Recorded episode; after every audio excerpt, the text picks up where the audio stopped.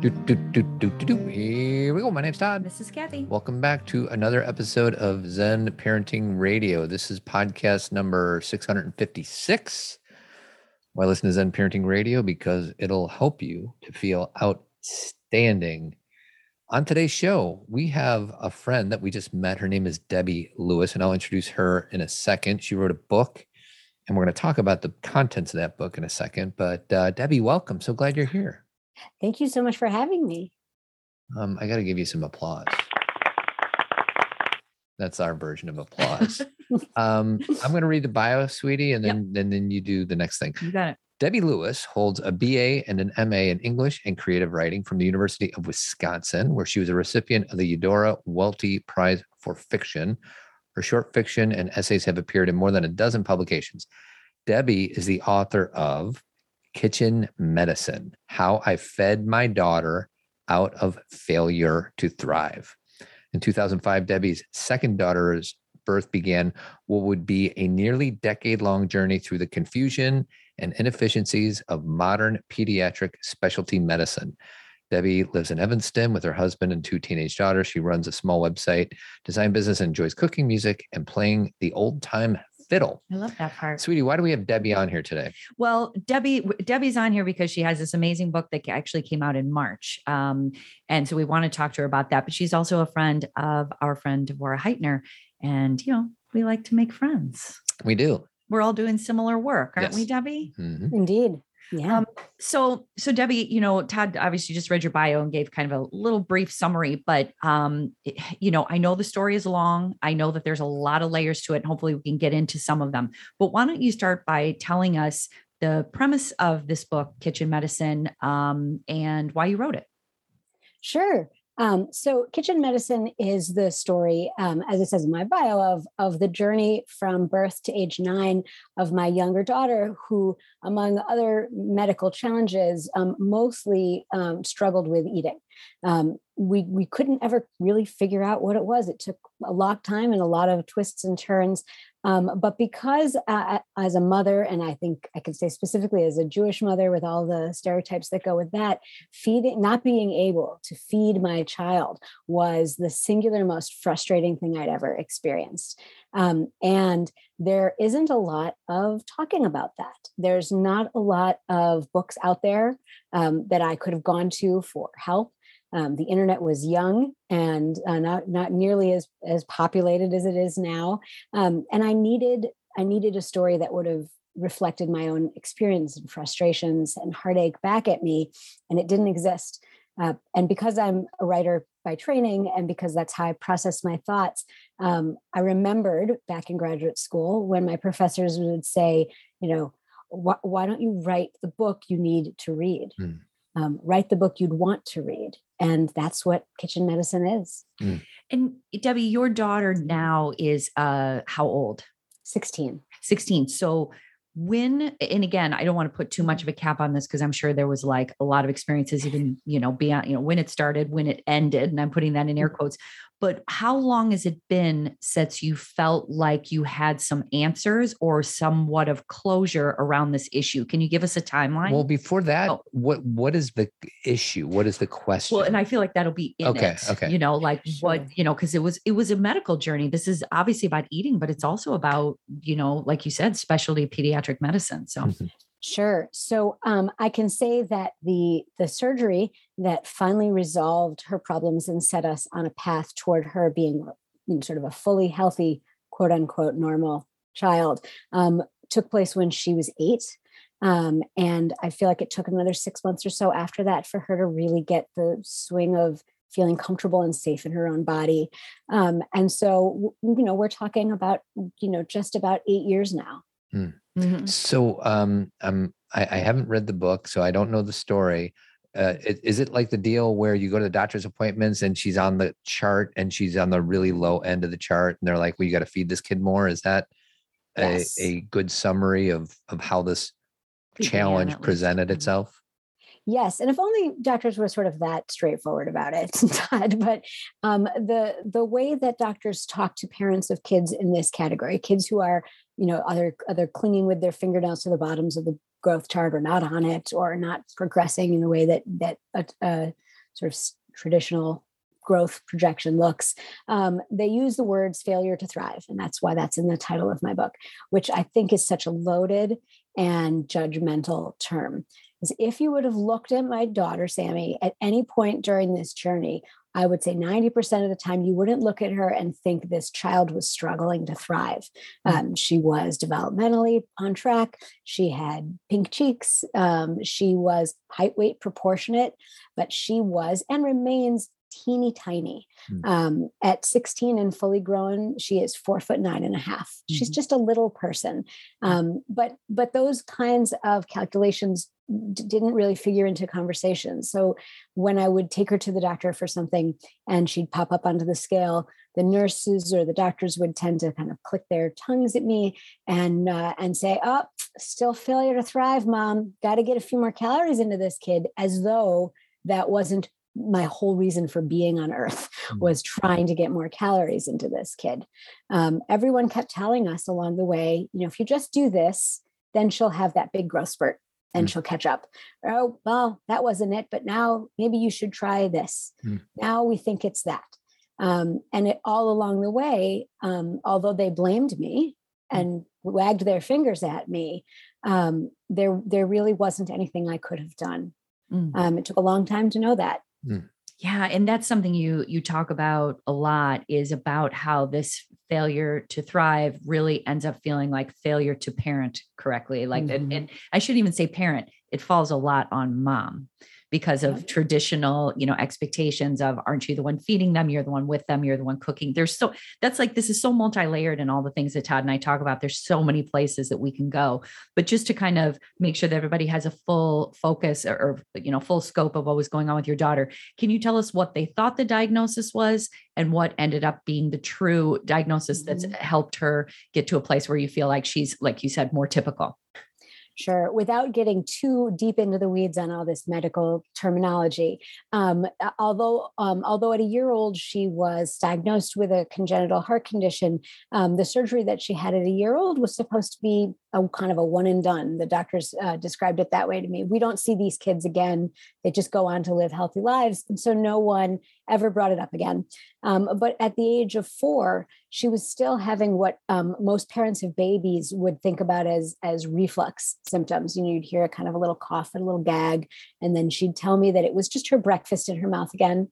Um, and it would have been, you know, an hour or so since breakfast. And so when we took her back to the the gastroenterology department, they um, immediately diagnosed uh, a, a, very rare disease called eosinophilic esophagitis, which is a um, almost like having eczema in your esophagus. Mm-hmm. Um, and it's an inflammatory condition and almost always, not always, but almost always related to um, a special type of food allergy, um, not like the kind that you can get diagnosed with skin tests at the allergist, but one that you can only identify by eliminating major allergens from your diet and then adding them back in one at a time and testing the esophagus to see if that if that those white blood cells have reappeared. And so we did that. Um, everything they said removed dairy soy egg wheat and nuts from her already vegetarian diet and added them back one at a time with endoscopies between each one and biopsies of her esophagus between each one. Um, and we're never able to identify a food that created a problem. But that remained the diagnosis um, until three and a half years later, when a doctor made an offhand comment, um, and I don't want to give away too much of the the excitement of the book, mm-hmm. that um, that led us back to her original congenital heart condition. Mm-hmm. Um, and a second surgery at the age of eight um, resolved the issues in her esophagus pretty much immediately. And in fact, today is the eighth anniversary of that surgery. Oh. Wow. Mm-hmm. Wow. What a special, what a day, you know? Yeah. This this time period, maybe the way spring smells, everything mm-hmm. about Chicago kind of reminds you of that time period. That's how I tend to, yes, you know, does. have deal with anniversaries. And so mm-hmm. that's like I'm going to totally because, like you said, the story is in the book, and I want people to go to mm-hmm. the book to get the whole story. But like for you, let's focus on you, mm-hmm. Debbie, for a second. Is how are you this is like a really broad question how are you different because of this experience because you have an older daughter. So mm-hmm. Sammy wasn't your first experience with parenting. So this wasn't mm-hmm. like, wow, parenting's really a certain way or feeding a child is really a certain way. This was really specific to your daughter's, you know, challenge. And so how what what changed in you in this process? I mean, I think it wouldn't be overstating it to say everything. Mm-hmm. Um, I um, I was worried about having daughters both times that I was pregnant because I knew how um, hard it was going to be to raise girls in a world where their bodies were always going to be under scrutiny, where they, from outside and inside, um, how was I going to raise daughters with a healthy attitude toward their bodies and toward food? Um, and there was a part of me that, you know, kind of didn't even think about it during pregnancy, just decided I was having boys. And um, you can tell how that went. So, um, so I have two daughters, and my first loved everything. And that woke my own curiosity and love of food up in a really beautiful way. Um, just how excited she was about everything made me want to show her and offer her everything. Um, so that when my second daughter was born and wouldn't eat anything, it was, you know, a slap. Mm-hmm. A, a, shake you know it was it really shook me up mm. um, at the same time in all of these years of restrictions for my younger daughter, which we tried as often as possible to approach as a family when we were together so that we weren't eating differently from her, um, I really had to push hard to find that same joy and that same appreciation for food and that same balance in the language around food that I that had frightened me about having daughters in the first place. I was not going to let this affect their their feelings about food.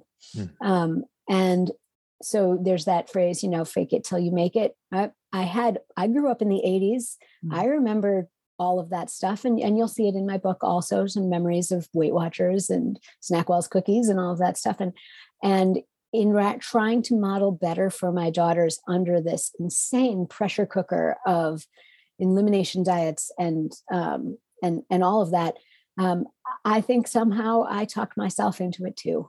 Mm. Um, and so my own attitudes about food and about eating and about bodies are radically different from the day that I became pregnant with my first daughter. Mm. Mm. Yeah, you know, Todd and I have some experience um, with eating disorders, obviously personally and professionally, and even though these are uh, this, these are different in that you know you're talking about something that's that is medical and not that eating disorders are not but what i mean is that an experience she had where it was not necessarily about anxiety or you know diet culture per se it was something she was forced to do to stay medically sound it, the same kind of mentality is built around it as far as how people perceive the experience and the misunderstanding and and I will say that that is also the case you know coming into contact with clinicians or with doctors there's really not a lot of understanding about these issues around eating. And you know some of the things that like there's a story you told and i don't think it's actually in the book i think it's because i was telling you i follow you on twitter and i and i mm-hmm. read your articles and everything and and there were you know a story about how there was um an experience where your daughter was she was drinking some kind of liquid um, which was supposed to sustain her and that there was some outside commentary or a friend said something to you like well at least she won't have weight issues then if she has to drink this her whole life mm-hmm. and how like wow like we were more we're more engaged with the fact that maybe she'll be skinny and look the way girls are supposed to look and again i'm putting that in quotes air mm-hmm. quotes compared to this person may not be able to enjoy food and they're struggling medically and that we would somehow our diet culture mentality really messes with our ability to see clearly. So could you speak to, to that a little more? Yes, and I have to say that that's something I talked about on um, Virginia Sole-Smith's Burnt Toast podcast, which um, which is um, Virginia was was also sort of gobsmacked by that comment in the same way I was. Um, but uh, yeah, I, I was shocked over and over and over, over and over and over over the years by the ways that people um, looked at this, you know, four year old, six year old, eight year old girl and projected, you know, these adult attitudes about body shape on her when, you know, I was just hoping she'd survive the next procedure. Mm-hmm. You know, I was just hoping I could get her through this without demonizing some food for her. Mm-hmm. Um, and it's a it's a sickness in American culture that does this to us, um, and and horrifying um, to watch to watch happen. And um, there were there were moments when um, I was trying desperately to get her to eat, you know, more more fat, um, and was putting like a whole avocado in her lunch every day, which is a lovely, delicious, healthy food and um, something she really loved. And and was cautioned by someone in my family that I shouldn't get her used to those kinds of flavors because then she'd like them a lot and she would end up fat someday. Um, and you know, from that person's mouth to God ear, God's ears, that my daughter should end up fat someday if that's if it meant that she was alive and healthy and you know mm. i could not care less so um, and never have so i feel like uh, i might unfairly kind of encapsulate what we're talking about here one is because i'm just hearing the story for the first time your daughter had a specific from when she was born medical mm-hmm. issue and then the second half of what i feel like we're talking about is the more general um, issue of eating disorders and bulimia and anorexia and diet culture and all that. So I just want to make sure I know. And the first thing is I'm I'm putting myself in the shoes of somebody listening saying, "Oh my god, my 4-year-old too. Please tell me what that thing was." So mm-hmm. I first want to like say she did. What what was the operation that happened when she was 8 years old? So Sammy had an operation at eight um, for um, to do, the procedure is called an aortopexy. Um, Sammy's aorta was compressing her esophagus on one side, and on the other side of her esophagus, scar tissue from her first surgery had trapped it in place. And so, if you can picture Harry Potter's scar, um, that is the shape that Sammy's esophagus was in. Um, your esophagus should be shaped like a gently curved straw from your mouth to your stomach, hmm. um, and hers was had right right turns in it. Um, so the procedure that moved her aorta out of the way is called an aortopexy. So her aorta is now sewn to her rib cage with a metal suture, and all the scar tissue on the other side was cleaned up. Um, that is an exceedingly rare situation, um, very very uncommon. And so um, while I hope that every parent whose kid is struggling to eat has kind of an aha moment like that with such a, a relatively straightforward solution, um, I do want to say that it's it's pretty rare. Okay, thank you for that. Yeah, sorry, Ted. I I thought um, I did. She didn't specify, but it that it ended up being a heart issue and not an esophagus issue because mm-hmm. they were mm-hmm. doing all these like trying to figure out they were doing all these elimination diets trying to figure out what happened and mm-hmm. really that wasn't the issue and so that's kind of you know i'm going to go probably back to diet culture stuff but i do mm-hmm. want to go down the path of a medically complex child too mm-hmm. and because you regardless of what diagnosis is you definitely have a lot of community around a child who is medically you know complex who you're trying to advocate for them when you're in the you know ironically in the doctor's office even where yeah. that's your team um, and you know i know you you say this too it's not about all but there are some because there obviously there are doctors you worked with who you adored and who walked you mm-hmm. through the mm-hmm. process but there are some that it was a little more challenging so as far as having a medically complex child like what what did you find to be helpful um, not just in the eating but in the overall emotional well-being and what was the most detrimental um, i think that that was there really there may have been a bunch of people around us but they were not working as a team, mm-hmm. um, even within the same hospital, even when they were three floors apart. Um, that is a, I think, a huge problem with how um, any specialty medicine works these days, um, unfortunately.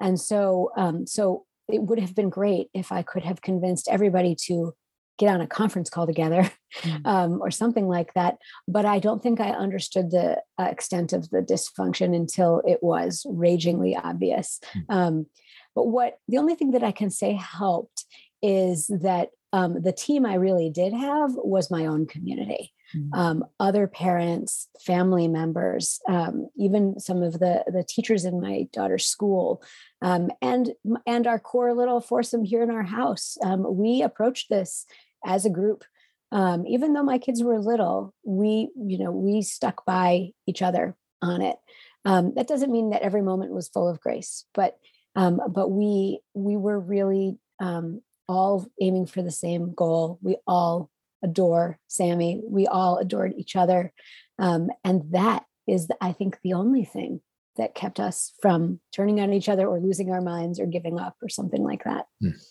Exactly, like the team approach is. Uh, I I really advocate for that. I I practice it personally when we're having a struggle, and I also when a family shares that they are struggling with something, be it emotional, physical, you know, something that's going on in the world that they're dealing with, that you you really create a team and in someone has to be the kind of organizer of the team which mm-hmm. you know it sounds like debbie you know that was you you know who who kind of said this is how we're going to do this and can you help us with this and and it's interesting people really want to help Mm-hmm. um you know it's a very simple thing to say and i know we hear it all the time but when i have reached out in crisis or just in like hey you know my kid could use some support people are so grateful to be asked um you know i'm sure there's outliers there who are like i'm too busy but for the most part you know did did you find that too that people were really willing to step up Oh, absolutely. I mean, I, I can't say how lucky we are. In particular, my, my husband's family is all local. Um, mine is far away, but my husband's family is local. And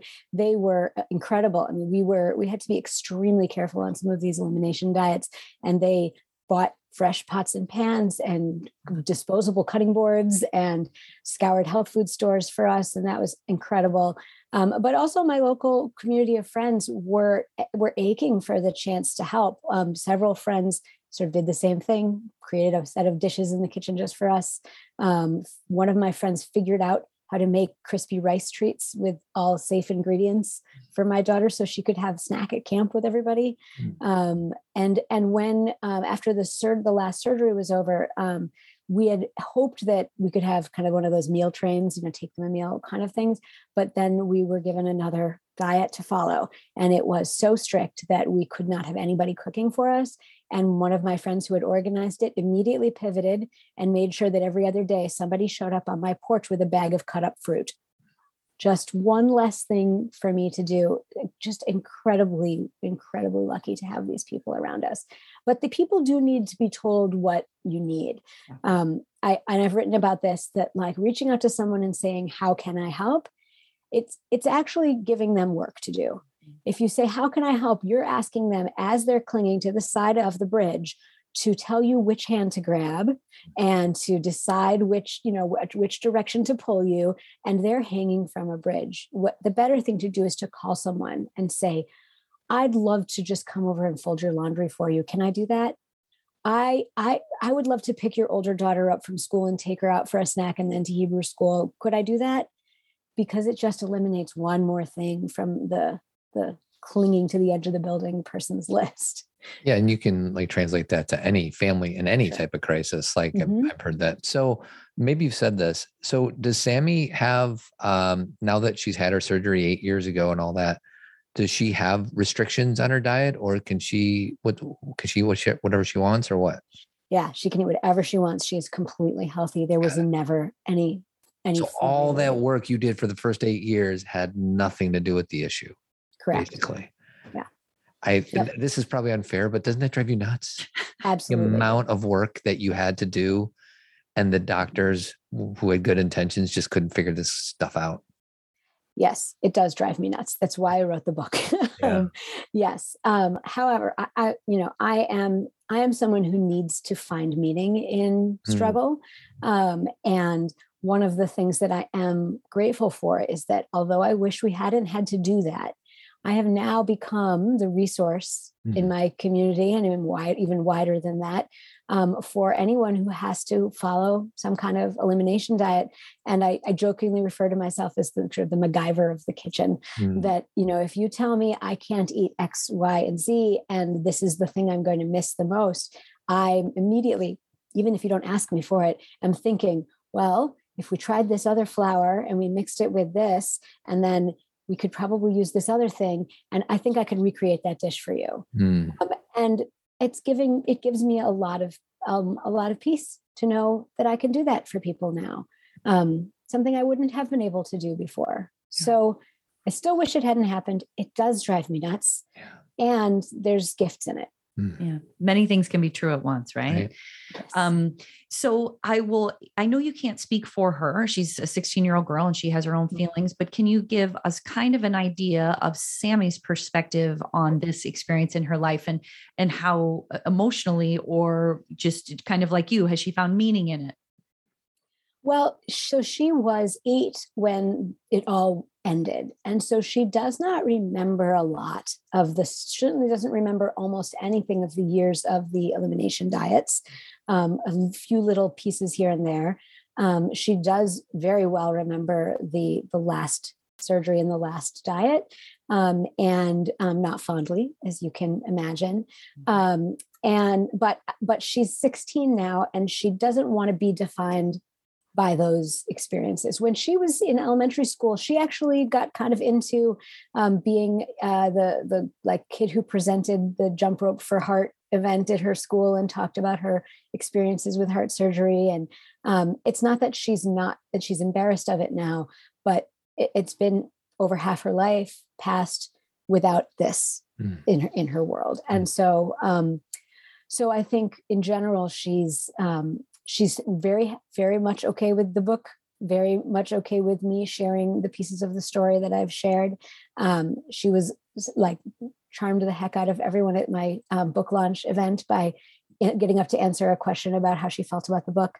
Um, so she's um, you know the only thing i think that has remained that still bothers her is how small she is. Mm. um, and we'll never know whether if we had figured this out earlier whether she would have had that big old growth spurt or whether this is just how she's made. Mm. but she's tiny um, and and it bugs her. Uh, she's a junior in high school and she doesn't look like a junior in high school um, and she's you know it's hard to find the clothes everybody else is wearing and um, that kind of thing. So i i think that still bothers her but but the exact experiences mostly i think are are behind her Yeah, yeah, that's uh, completely understandable. And and to your point, like it's one of those things like you won't know was this the way it was going to be, or was this something that came of? Um, but regardless, here we are, and and and like for you, this is so much easier as the parent who literally you were so hyper conscious of everything that was happening. But like you said, thank God you know that we're here you know what could have been you know the challenges how they could have presented themselves thank god um, we we figured out how to get here. So I'm kind of going back to a, a bit of a diet culture thing, but I want to get Sure. into to food a little more Mhm. as far as your experience with it. So one of the quotes that um, that Todd and I love, and I think I saw you use it, or I heard, like you said on a podcast, you use it, is talking about how food is neutral Mhm. and and and i think when i say that to people when i talk about food being neutral and it's really about our stories how it's used when it's used how much and it, it becomes people don't believe it. I think we have a feeling of it's kind of like i'm a little more focused on emotions and people believe we have good and bad emotions. People believe that we have good and bad reactions. We're very binary in our thinking. So could you talk a little bit more about food is neutral and you know how you came to understand that Sure. Um, I grew up in, as I said, in the 80s when everyone's parents that I knew was, you know, were on Weight Watchers or Nutrisystem or one of these liquid shake things from the strip malls. And um, and that was the time of fat-free or low-fat stuff. Um, and and there's um, a, a home video of my, I think it was my 12th birthday in between Hebrew school and violin lessons at a fast food place where my father had arrived with a cake. Um, and you can hear after they sang happy birthday in the background as I'm slicing the cake, my mother saying, I'm not having any. I'm going to be good. I'm being good. I'm not going to have any. Um, and you can see across my face the question that flickers there. If I have some, am I not being good? What what are the rules? Um, and I was bound and determined not to have that experience of food in my house. And boy, did the universe test me on it. Um, so um, when we had to start, you know, eliminating foods, and even early on when we thought all Sammy had was reflux, she, she wasn't supposed to have citrus or tomatoes or chocolate, um, and so we used the food, the the phrase "safe for Sammy," in place of no food. You know, some people use that's a no-no food, or Mm. that's that's a bad food, or that's a dangerous food. We just used the phrase "safe for Sammy" or "not safe for Sammy." Um, that was very deliberate Um, and and because the goalpost changed often, it remained a good choice um, because we framed a lot of the elimination diet stuff as a big old science experiment. We're gonna now we're gonna see what happens to Sammy's esophagus when we give her eggs. Let's see what happens. And so it took the the food item out of the equation as you know um, vict- as a villain or something like that. You know, it was just part of our experiment. Um, and so at the same time, I also was conscious of not wanting to um, either turn desserts or treats or chips or whatever into rewards for things or forbidden items or something like that, because I knew just from reading that that is, you know, that's not that's not how our brains are going to react to them. They're going to rebel and jump for them. And so I've never really limited those things in our house. Um, we've always almost always have dessert around. Um, some nights we have it. Some nights we're not in the mood because we filled up on dinner. Um, and the best analogy I can I've used uh, in public is that um, we're huge Oreo fans in our house. Um, yeah, love Oreos. We try. We have a, a, tradition of trying every new Oreo flavor when it comes out and reviewing it on Facebook um, in a video. And so we love them. But the other thing we absolutely love are sauteed Brussels sprouts. Mm-hmm. Um, and Sammy and I, in particular, like there's never leftovers. There's never leftover Brussels sprouts. And on the nights when I serve them, we sometimes we don't have room for dessert because we've mm-hmm. just filled up on Brussels sprouts. And that's how I. That's what I mean when I say food is neutral. Well, we eat too much Brussels sprouts?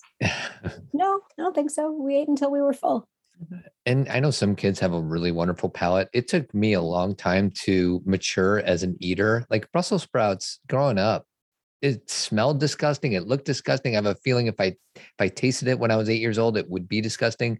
And then like three years ago, somebody like I don't know what they did to it, but it was like the most delicious meal I have ever had. And um, I'm challenging Sweetie a little bit. Um, the Oreos. You say you love Oreos but you don't consume the the entire Oreo cookie on most occasions. I'm not well, okay. So a few things I don't do. So I'm not as good as Debi about trying all sorts of different kinds. My favorite is double stuff. And then I on I get mega stuff sometimes because which one's bigger, mega or double? Mega is bigger. Mega. Okay.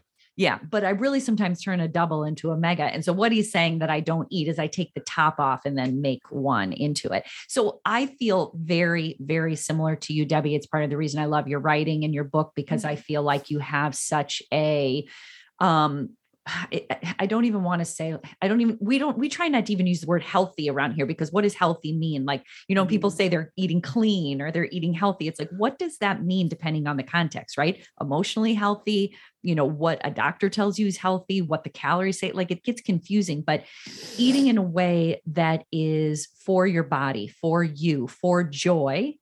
Um, you know, you have a very thoughtful way of you know talking about food and and making it not such a antagonistic relationship. You know the i also you know obviously as you said i grew up in the 80s too and everything was a diet. Everything like skim fast was like is that what it was called? Skim fast? The slim shake? fast? Slim fast Yes, Slim Fast. Slim Fast. I called it Skim Fast. Slim Fast. It, it, was just so normalized, and and that has continued. Um, you know, I was just with my college girlfriends this weekend, and we were having discussions about these very things that you and I are talking about right now, and how we're still so um, we're still so working through this of our history and and and i don't think there's a generation that hasn't struggled with it. I don't think it's just a gen x thing. And obviously you were very thoughtful about what you're passing on to your daughters. And do you have like just as somebody who's kind of a you know now like you said you're kind of an expert in this area what is your with this generation are you hopeful do you see a difference in millennials and in um, Gen Z as far as how they are with food? Do you see us perpetuating the same challenge? What do you think? Well, I think something that's interesting, and I, I, don't have a way of knowing whether this is in, you know, part of my my kids' circle or whether it's broader. But I notice a lot of kids that are cooking, which mm-hmm. I did not do at that age. I did not have an appreciation for for cooking at all, or even really for like you know quality ingredients versus not quality ingredients. I just I didn't know that, but my kids and their friends, many of them really enjoy cooking and baking and in really creative ways. Um, one of my my younger daughter's friends is um, she and I share recipes with each other. I mean, uh, I think that's wonderful, and I think cooking is one of the not the only, but one of the ways to turn someone into um, an appreciator of food rather than you know someone who's like either trying to you know ignore it or trying to manipulate it for their whatever they think their body should look like like to to sit there with some um, fresh ingredients and cut them up and you know appreciate as they how they change in the course of cooking or what they're using. I i think it it changes your relationship to food Mm. Um, and so I'm hopeful that this generation that is like watching cooking videos on Instagram and TikTok um, may come out of this with an attitude about food that is more creative than what I had access to. I'm so um so it's funny you beat me to the punch because Instagram and all the social media platforms there can be such a negativity as a result of you know body image and all the mm-hmm. things that we see so I'm I'm appreciating you right now for talking about some of the good things that can come out of it. I wonder if you want to touch upon some of the messages that our kids, not just girls, by the way, I, I think boys, I don't know if they struggle with it as much, but I know they struggle with uh, body image stuff. Yeah. We've learned, you know, one thing we we learned is how high the rate is for eating disorders with boys, and we don't tend to because we don't understand that, especially families. Um, there's a lot more shame around it. So, you know, so a- ask your question again, Tom. Um, I guess I just want to know if you have any experience or opinions on how messed up some of these social media platforms are in regards to telling our kids what a body is supposed to look like. Um, well, I think we all know that they are disastrous for for kids of all genders with regard to um, with regard to body image and that's that's not news and i don't have to be an expert to share that opinion um, h- however i think we have a fighting chance of of having our kids be critical viewers of online content if we start at a very young age not talking like that not not describing people in those terms not I don't know, not judging people in those terms. Um, I have, um, we have friends and family members of all different sizes who I have since my children were little described as beautiful. Look at how beautiful your, you know, I'm going to make up a name so I'm not insulting anybody. Your your Aunt Matilda looks in that sweater. Um, oh my goodness, you know, Uncle George has um, has such a great head of hair, mm. whatever these things are that we're describing beauty mm. um, separated from the shape of a person's body. Um, and if and as TV and media enter our kids' lives that are not cartoons, um, to to ask those sort of critical questions over time. Um, why? Wow! Why is that um, woman wearing such a tiny little shirt when she's skiing you know mm-hmm. wh- why do you think she felt like she had to do that or um, why are why are these television shows only showing white women with thin bodies where are the where are the curvy girls with the great behinds you know mm-hmm. or, or whatever mm-hmm. um, to be asking those questions and talking about that from when they're very young um, I think gives them gives us a leg up. It's not enough. Um, we're fighting against a, a, massive tide of negativity. But I have seen, um, as I look over my kids' shoulders and see their Instagram, a, a bigger variety of shapes mm-hmm. in their feeds, um, and bigger variety of shapes who are enjoying themselves and their bodies and their way they dress themselves and all of that. There's some really great accounts out there um, that I think about. There's a, a, one on Instagram called Style for You with the letter U, where a mother daughter team inter- is interviewing people about their bodies um, that I think is great. And there are some, you know, people of all sizes and, and skin colors and gender identities and expressions that are feeling themselves. Mm-hmm. Um, and I think that's helpful also. Mm-hmm. Um, but there's also a lot of the other, other stuff. And I think it's just kind of like what you've been saying on your podcast all along that this is conversations with our kids that just have to be ongoing, especially when they're teenagers. When we bring pop culture into it a lot, um, mm-hmm. Lizzo I don't know if you've ever seen Yes. her cover, but she's naked and Mhm. she has a different shaped body than most. And I just love, and Cathy and I just started watching Euphoria, and there's um a, a girl in there that kind of owns her, Her Body type, image, yeah. not necessarily making the best decisions what to Well, do with that. Euphoria. It's so Euphoria. I um, don't know if you know that it's an HBO series. yeah. It's kind of crazy. I think the gist of it is, is like we're seeing more, eh, you Mhm. know, mainstream, more like even like American Eagle, you know, the the uh, models that they're using. It's it's it's a lot more diverse than it used to be. If it be body type, if it be you know race, if it be you know like you said, all genders are being you know so. And these things, it, it's over time. It's not like one ad campaign is going to make our Right. kids look differently. It's not like one Instagram account, but it starts to become more normalized and mainstream and a lot more body acceptance. So I- go go ahead. Oh, I'd also like to just ch- challenge something that Todd said a second ago, which is that Lizzo's body isn't the the the I don't know what word remember what word used the average body, but Mhm. actually Lizzo's body is The closer to the average American woman's body. The Mm. average American woman's body, I believe, is like a size 14 or Mhm. something like that. And so um, and so what we're seeing presented to us in the media are either genetic freaks or people who have manipulated their bodies in unhealthy and unnatural ways to look the way they do. An average woman looks much more like Lizzo Yeah. than than like Zendaya. Well, and I. I appreciate you challenging me. And I, Mhm. I think more in terms of who we see in the top Sure. 40 is a, Yeah. an outlier. But yes, I, yeah. I think your point is well taken in what a normal body type looks like is Mhm. um, different than what we see in magazines and videos and everything else. Mhm. Uh, like Mhm. you said, the, you know, average woman, average women, you know, who are Mhm. experiencing an everyday level ourselves.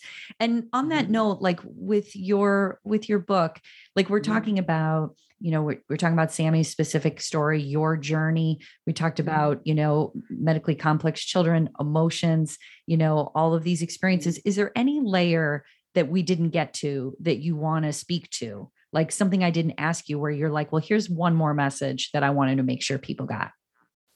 Um, I think that there's a, there's the the layer of medical complexity um, in, includes um, a, a lot more um, could include a lot more nuance about how parents get involved in these conversations with their their kids, um, doctors, and other medical professionals. Um, in and there is, um, I think, a, a like a, a layer of of erasure that happens to parents, in particular women, on this topic. Um, I've had experiences where doctors have used my husband's name and referred to me as mom. Mm. Um, I've had experiences where where doctors I can tell they're not listening to me. They're typing and they're saying, mm-hmm, "Yep," and um, and not actually listening to my questions. And that actually is the sort of climax of the book, which I won't give away. But um, but but it, the importance of having medical practitioners see the parents of young children as part of the solution and part of the diagnostic or um, treatment team. Um, I don't think all doctors or medical practitioners do that. Hmm. Um, some of them absolutely do, and we had some wonderful, wonderful folks on our journey that that did. But a lot of them kind of, I felt like saw me sort of like a pharmacy.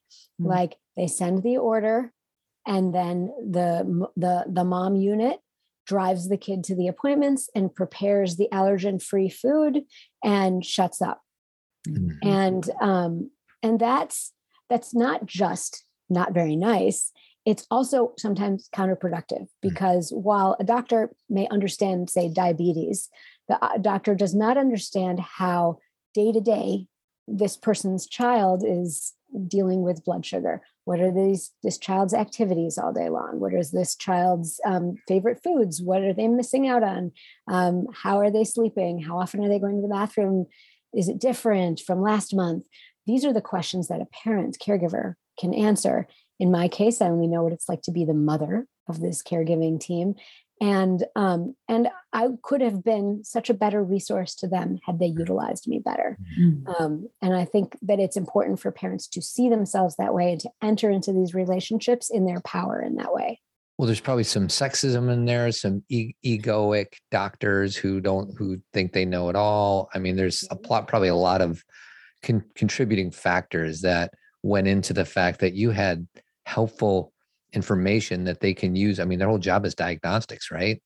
And they just, you know, sounds like they could have done a lot better job. But just when when Debi, when you said that, you know, mom, um, I can't tell you how often I'm called that in those kind of situations where if you're not in a crisis situation, maybe you kind of just, you know, let it go. You know, it's not something, but when you said that, I had such a visceral response, like how often I've been called mom by, you know, by someone who isn't your child. right. Right. Now, absolutely, I, I give a, a lot of, of leeway for emergency room people Mm. or even inpatient nurses who are on shift.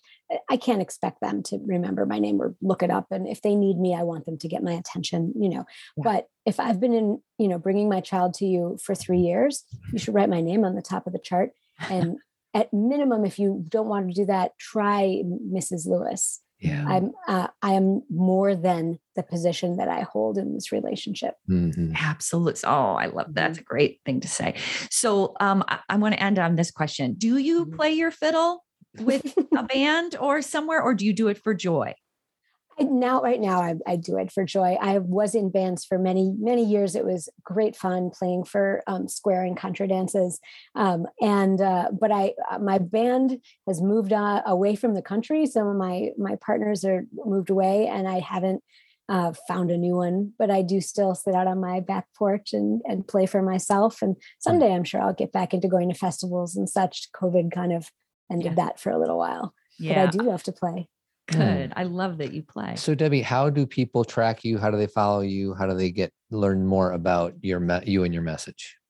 Sure. Um, you can find me on Twitter and on Instagram at Grow the Sunshine.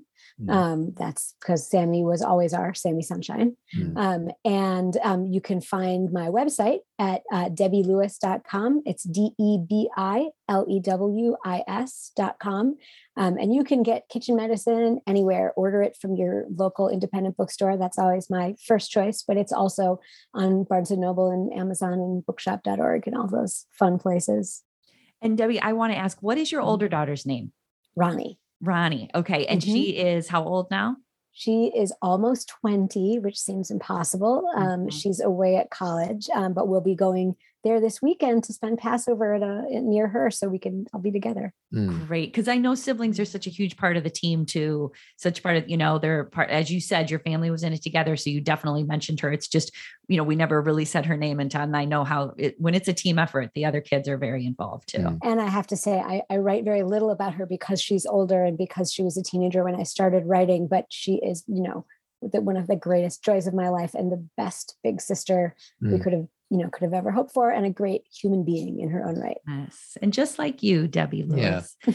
Oh, thank you. Yes. So thank you for coming here and telling us about your book, Kitchen Medicine. Um, I want to read the whole title again. You probably Kitchen Medicine How I Fed My Daughter Out of Failure to Thrive. It is already out. There it is. It came out March 15th. It's available Mhm. everywhere. Like Debi said, make sure you go to your independent bookstores first, um, but it is everywhere. And Todd, anything else? No, I just want to, I'm going to play my outro music and say thank you so much to Debi for joining us. Debi, so glad that we met you. And I'm so glad our listeners had an opportunity to listen to your message. Oh, it's great Um, to talk with you both. So we will catch you all um, next week. Thanks for listening, everyone. If you have appreciated or enjoyed a decade of Zen Parenting Radio podcasts, please tell a friend or leave a five star review. We are always grateful for your support. If you want more Zen parenting, consider joining Team Zen, pre ordering Cathy's Zen parenting book, or subscribing to Zen Parenting Moment. You can find these opportunities and more at zenparentingradio.com. If you want to connect through social networking, you can follow us on Instagram, Facebook, and Twitter. Keep trucking, and we will talk to you again next week.